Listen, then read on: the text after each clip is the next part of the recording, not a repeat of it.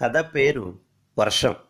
రచన రావిశాస్త్రి వర్షం దబాయించి జబర్దస్తి చేస్తోంది. సాయంకాలం అవుతోంది. మబ్బుల వలన మామూలు కంటే చీకటి ఎక్కువగా ఉంది. రోడ్డు పక్క కమ్మలపాక టీ దుకాణంలో చీకటి చికాగ్గా ఉంది.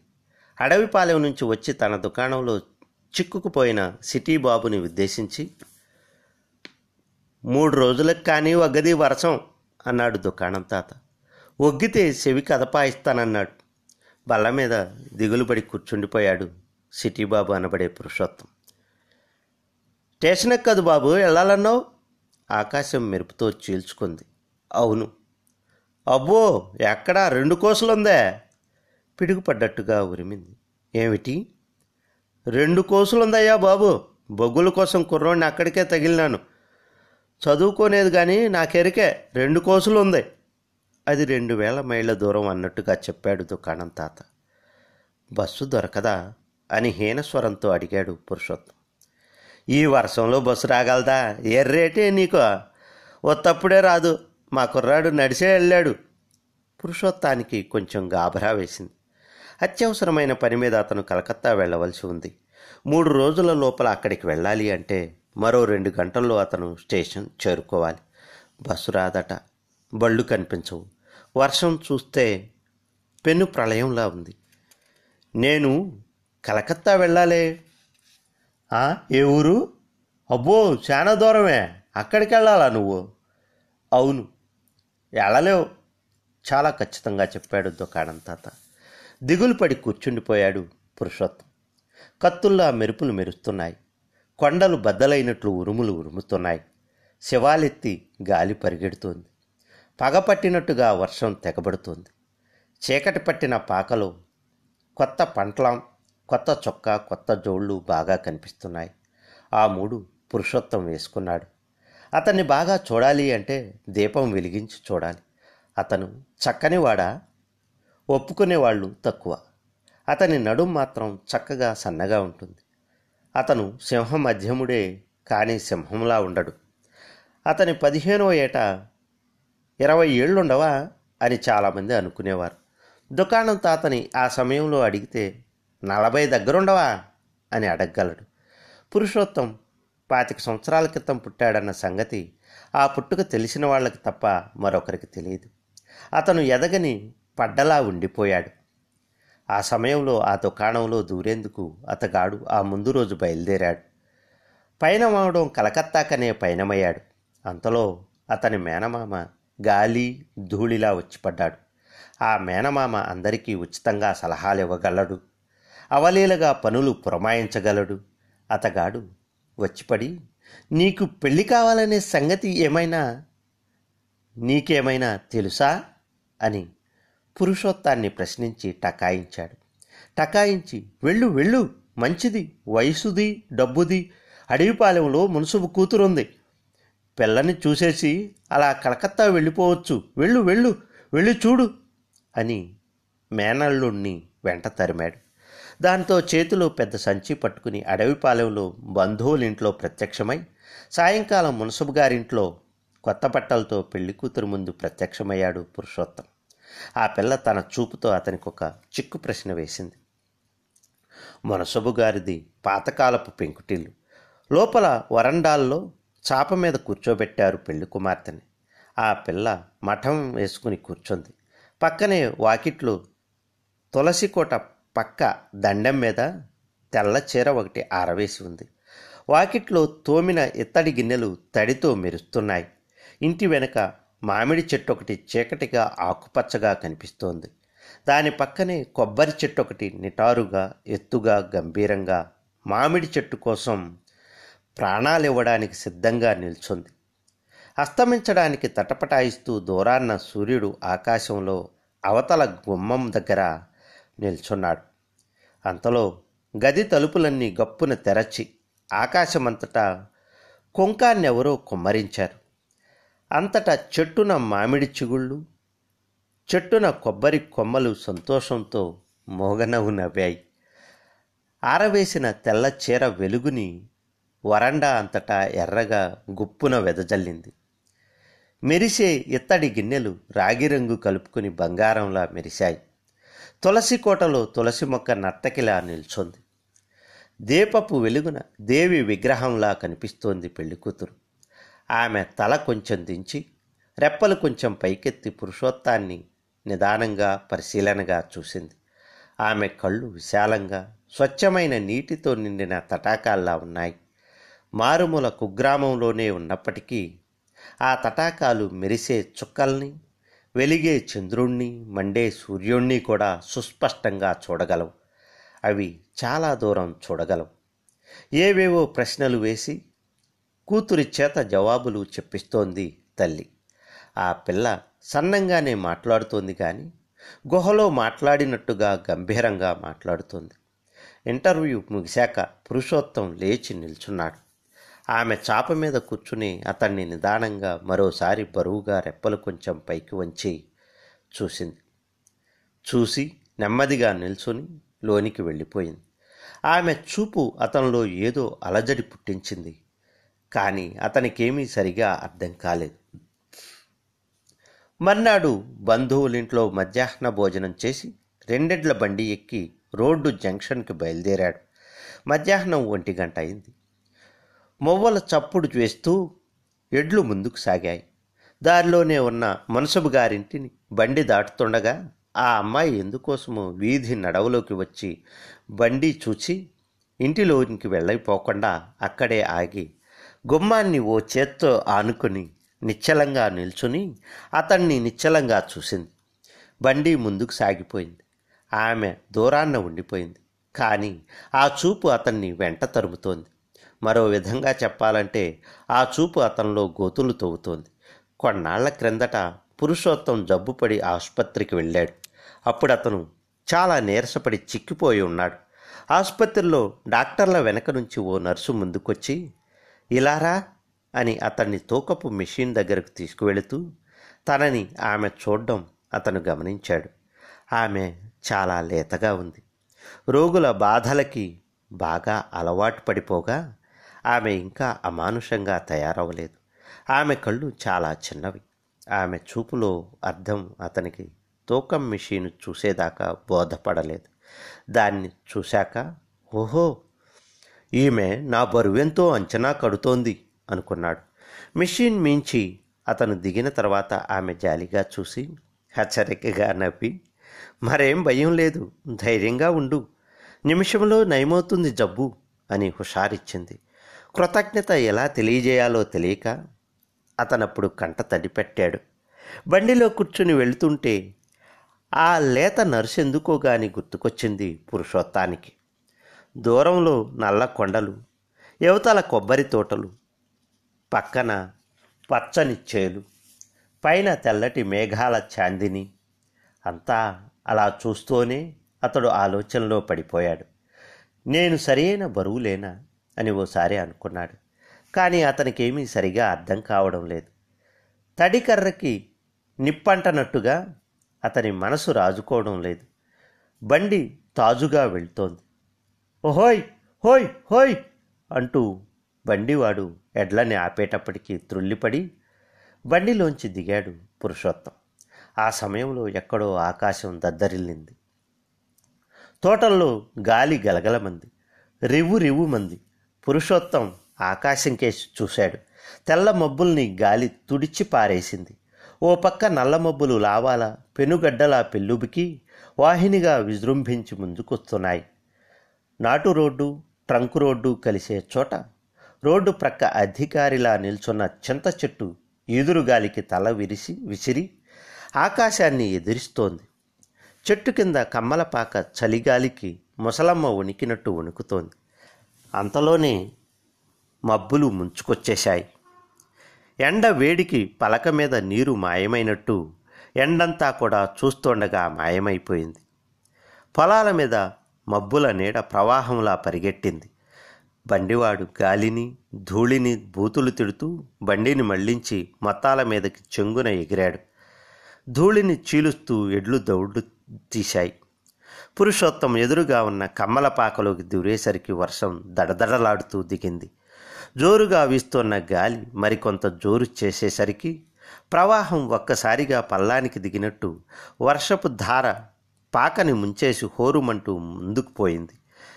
కమ్మలపాక టీ దుకాణంలో బల్ల మీద గంట పైనుంచి కూర్చున్నాడు పురుషోత్తం. టీ బల్ల మీద గళాసులు పనిలేక పడున్నాయి. కెటిల్ వంటిదొకటి పొయ్యి మీద పడింది. పొయ్యిలో నిప్పు చల్లబడిపోతోంది. దుకాణం అంతా తీరుబాటుగా ఉంది.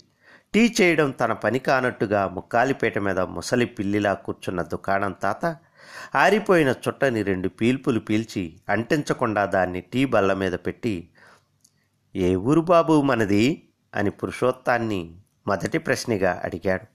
తరువాత వరుసగా నెమ్మదిగా కమ్మల చూరు నుంచి వాన జల్లుకి ఒకటొకటిగా నీటి బొట్లు తాజాగా కిందికి దిగినట్లు ప్రశ్నల్ని వరుసగా దింపడం ప్రారంభించాడు తాత. జవాబు ఇవ్వకపోతే ఏం కొంప మునిగిపోతుందో అన్నట్టు వాటన్నిటికీ పురుషోత్తం జవాబిస్తున్నాడు. అన్నీ తెలుసుకుని ఆఖరికి నువ్వు వెళ్ళదలుచుకున్న చోటకి వెళ్ళలేవు అని ఖచ్చితంగా పురుషోత్తంతో చెప్పేసి అందు గురించి సంతృప్తి పడి నవ్వుకున్నాడు దుకాణం తాత. పైన వర్షం జోరు చేస్తోంది. గాలి గీకొడుతోంది ఆకాశాన్ని మెరుపులు చీలుస్తున్నాయి. ఉరుములు బద్దలు కొడుతున్నాయి. కొండలన్నీ వానతాకిడికి మొండికెత్తి నిల్చున్నాయి. చెట్లన్నీ తిరగబడుతున్నాయి. దుకాణంలో పొయ్యిలో నిప్పుకి గాలి అందడం లేదు. మీద నుంచి కురిసే నీరు మాత్రం కెటిలి మీంచి జారి నిప్పుల్లో ఇంకుతోంది. నవ్విన నవ్వుని మాసిన గడ్డంలో మాయం చేసి బొగ్గులకెళ్ళాడు కుర్రోడు ఇంకా రానేదు బాబు. ఎక్కడుండిపోనాడో ఏటో అన్నాడు దుకాణం తాత. అయితే బస్సు రాదంటావా? అన్నాడు పురుషోత్తం. ఆ మాటకొస్తే రైలుగాడినే రాదు. మొన్న మోపి బస్సుకి నెక్కేటి? అని ప్రపంచమంతా ఆ విధంగా వర్షం వలన స్తంభించిపోయినందుకు హర్షం వెలిబుచ్చాడు దుకాణం తాత. గాలికి వానకి పాక మీద పాములు జారినట్లుగా చప్పుడవుతోంది. ట్రైన్ రావడానికి పూర్తిగా రెండు గంటలైనా వ్యవధి లేదు. పెందల కాడే బయలుదేరి నడిచేసినా అందేదు. మరింకిప్పుడు లేదు. ఏళ్ళు ఊళ్ళు ఏకవై మరింకా. నడిచి వెళ్ళడానికి వీలు పడనందుకు కూడా హర్షం వెలిపించాడు దుకాణం తాత. బాధింపపడుతూ అలానే కూర్చున్నాడు పురుషోత్తం. బొగ్గుల కోసం పయనమైన మనవడు ఇంకా రానేదని దుకాణం తాత విసుక్కుంటున్నాడు. పాకంతా తడిసి ముద్దయింది. చలి హెచ్చు చలి గాలి జోరు అయ్యాయి. పైన వర్షం పడుతోంది. పడకే చేతది బాబు దాని టైం అది. ట్రైన్ రావడానికి రెండు గంటలైనా వ్యవధి లేదు. రెండు కోసుల దూరం అలానే ఉండిపోయింది. బస్సు ఎక్కడో ఆగిపోయింది. ఆకాశం విరుచుకుపడిపోతోంది. పురుషోత్తం లేచి నిల్చున్నాడు. నానమా నరమానవుడన్న ఓడు బయట అడుగు పెట్టడానికి ఇల్లేదు బాబో. రెస్ట్ లేని వాళ్ళ పురుషోత్తం అటు ఇటు తిరిగాడు. పని లేక గింజుకున్న వాళ్ళ గింజుకున్నాడు. అగ్గుందా బాబు? లేదు. ఉండదనే అనుకున్నానులే. నీటిలో అగ్గి పుట్టించాలి కానీ మరి దొరకదు. ఈడు చూస్తే ఇంకా రానేదు. ఎక్కడ చిక్కిపోనాడో ఏటో. గేటు కాడ నుండి బగ్గులు పట్టుకొస్తానని పారెళ్ళాడు బాబు. కుర్రోడే కానీ శాస చండ శాసనముండా కొడుకులే. వర్షం ఏంటన్నమాట ఏంటి? దెమదెమలాడుతూ ఏనుగులు దిగేసినా నెక్కసేయడం. కుర్రాడు వెళ్ళడం బొగ్గులు తేవడం ఏనుగులు దిగడం. వీటి గురించి వినడం లేదు పురుషోత్తం. పురుషోత్తం చుట్టూ పాకంతా బందీఖానాలా అవుపిస్తుంది అతనికి. ఇనుప ఊచలు దిగ్గొడుతున్నట్టుగా వర్షధారలు చుట్టూ దిగుతున్నాయి. అతను ఆలోచనలతో ఉక్కిరి బిక్కిరవుతున్నాడు పరిస్థితులకి చిరాకు పడిపోతున్నాడు. వెళ్ళు వెళ్ళంటే వెళ్ళిపోయి వచ్చాడు తను. ముందు కలకత్తానే వెళ్ళి అక్కడి పరిస్థితులు చూసుకుని ఆ తర్వాతే వచ్చి పెళ్ళి కూతుర్ని చూడవలసింది. ఎప్పుడు ఇలాగే అవుతుంది. ఆ పిల్ల కరెక్ట్గానే ఆ చోకీ కట్టినట్టుంది. చా తనెప్పుడూ ఇంతే. కలకత్తా రావాలి సుమా అన్నారు. వస్తున్నానన్నాడు. అడవిపాలెం పో అన్నాడు మావ. పోతున్నానన్నాడు. చిన్నప్పటి నుంచి కూడా ఇంతే. చదువుకోకపోతే చెడిపోతావు చదువుకో అన్నారు. చదువుకుంటానన్నాడు. బుద్ధిగా ఉండకపోతే బాగుపడవు సుమి అన్నారు. బుద్ధిగా ఉంటానని లెంపలు వేసుకున్నాడు. మజాలేని వెధవులు వెధవలు మంచిగానే ఉంటారు మరి అన్నాడు ఒక స్నేహితుడు. అవునని తను ఒప్పుకున్నాడు. ఇలాగే అన్నీను. ఈత రాకుండా నీటిలోకి దిగేవు జాగ్రత్త. దిగను. దీపం లేకుండా చీకట్లో నడిచేవు జాగ్రత్త. నడవను. చక్కని రాజమార్గాలుండగా సందులంట తిరిగేవు జాగ్రత్త. తిరగను. వాళ్ళలా చస్తే నీకెందుకు? వాళ్ళ జట్టీల్లోకి నువ్వు వెళ్తే వెళ్ళేవు జాగ్రత్త. వెళ్ళను. అన్యాయం అధర్మం నీకేలా ఇదంతా? నీ పని నువ్వు చూసుకోలేకపోతే తన్నులు తగిలేను జాగ్రత్త. అదంతా నాకెందుకు? ఆ తన్నులు నాకెందుకు? నా పని నేను చేసుకుంటాను. టైఫాయిడ్ న్యూమోనియా మరేదో ఏదైనా వస్తుంది. వర్షంలో చొరబడేవు జాగ్రత్త. చొరబడను ఇక్కడే ఉంటాను. తుల్లిపడ్డాడు పురుషోత్తం. మరైతే కలకత్తా వెళ్ళడం ఎలాగా? గంటన్నర కంటే మరింక టైం లేదు.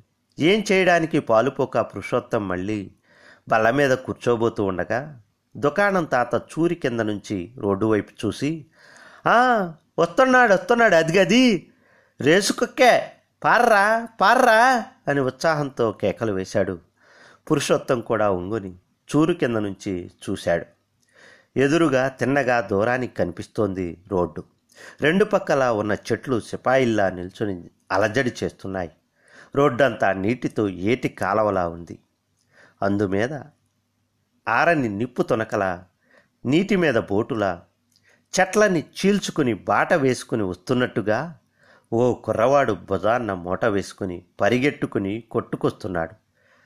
కుర్రాడికి హుషారిచ్చి తర్వాత దుకాణం తాత బొగ్గలు పూరించి పొయ్యి ఊది ఆరిపోదాననుకున్నాను అగ్గుందిరా బాబో అని ఇంకా జోరుగా ఊదడం ప్రారంభించాడు. కుర్రవాడు పరిగెట్టి పరిగెట్టి పాకలోకి ఒక్కసారిగా విరుచుకుపడ్డాడు. వచ్చేశాను తాత అని వచ్చి రావడంతో కేక వేసి మూట నుండి భుజాన్ని సులువుగా తప్పించి బొగ్గు మూటని చక్కున కిందికి విసిరాడు.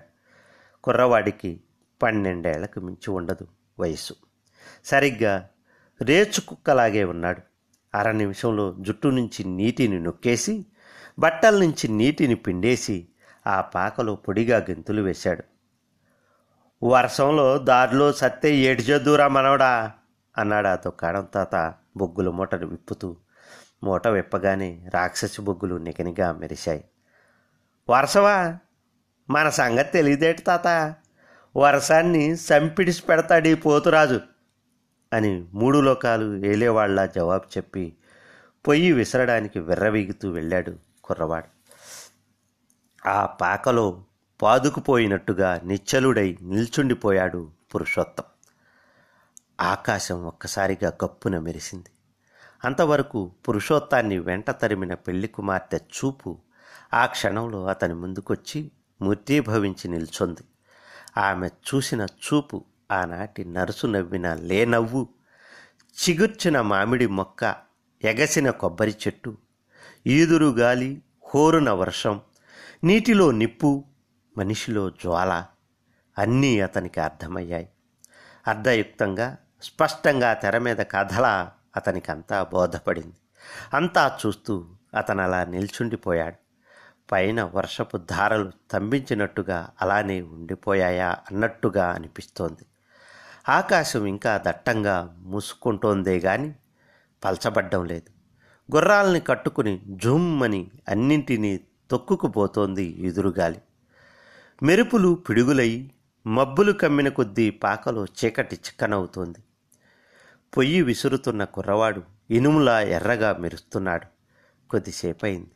అటూ ఇటు హడావుడిగా తిరుగుతున్న దుకాణం తాత ఏదో గుర్తుకొచ్చినట్టుగా టక్కున ఆగి కళ్ళు చిట్లించి అటు ఇటు చూసి మనవణ్ణి ఒరే పోతురాజు అని పిలిచి ఇప్పుడు ఇక్కడున్నాడు చిట్టిబాబు ఎక్కడికి పోనాడురా? అని ఆశ్చర్యపడుతూ చిట్టిబాబుని ఎన్నెమ్మ కానీ ఎత్తుకుపోయిందా? అన్నట్టుగా అడిగాడు. అడుగో అన్నాడు పోతురాజు. ఏడి? అడుగు అడుగు అని రోడ్డు వైపు చూపించాడు పోతురాజు. ఏటి? పప్పు పప్పు ముద్దలా చతికలబడినోడు. వర్షం వగ్గనట్టు పా పాక వగ్గడనుకున్నాను రా కదిలినాడే అంటూ మోకాళ్ళు వంచి వీపు విరిచి చూరులోంచి పైకి చూశాడు దుకాణం తాత. మసక చీకట్లో తిన్నగా ఈదురుగాలికెదురుగా వర్షాన్ని సరుకు చేయకుండా తెరల్ని ఛేదించుకుంటూ చకచకా ముందుకు వెళుతున్నాడు పురుషోత్తం. అతన్ని చూసి తల పంకించి హసించి చబాసో అని మెచ్చుకున్నాడు దుకాణం తాత.